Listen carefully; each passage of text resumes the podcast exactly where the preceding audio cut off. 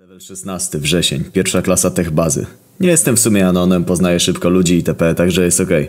Wiadomo, nowa szkoła to i nowi kumple i nauczyciele. Przez tę drugą zmianę wszystko się zmieniło bezpowrotnie. Akcja toczy się wokół przedmiotu języka polskiego, a dokładnie nauczycielki. Gruba kurwa locha tak wielka, że nie umiała pisać na klawiaturze. Głos miała jak dziam dziam, ty mi dać mniam mniam, a brzuch jej wystawał poza pierścienie Jowisza. Gruba locha i na dodatek wymagająca. Jak już trybem się przestawiłem z wakacyjnego na szkolny i to i wiadomo babka zaczęła pytać. Nie nauczyłem się wcale, bo mnie przecież jako pierwszego nie spyta na pewno. hehehe. A tu kurwa patrz niespodzianka. Nagle moja skóra stała się mokra jak jej pachy tego dnia. Potlał mi się nawet uszami. Zadaje mi pytania, a ja na każde odpowiadam całkowicie bez sensu. Już szykuję się na najgorsze, a ona siadaj 4+. Plus. Szok. Plus 10 do respektu na dzielni wiadomka.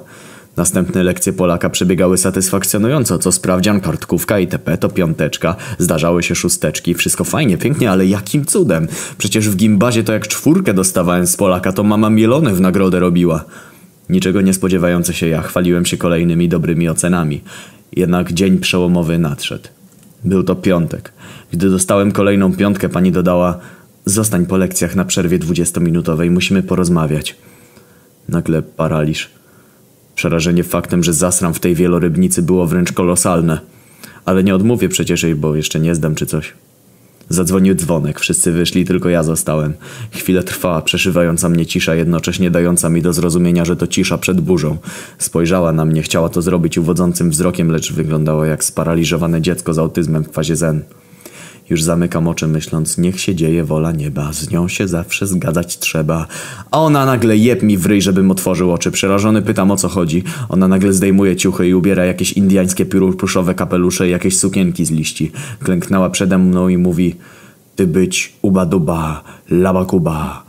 Ja do niej, żeby powtórzyła, srogo przy tym kisnąć. Ona powtarza z powagą na twarzy. Dodała, że muszę spełnić przepowiednie księgi kukurumurubulubul. Byłem pewien, że nazwy to wymyśla na poczekaniu. Ona wyciąga wielką księgę, która nazywa się Księga Kuru Kuru Muru Buru. Wtedy byłem najbardziej zdezorientowany w całym swoim życiu. Kazała usiąść naprzeciw niej, po czym wyciągnęła klopsa o średnicy 5 cm i kazała mi go wsadzić do odbytu. Zamurowało mnie.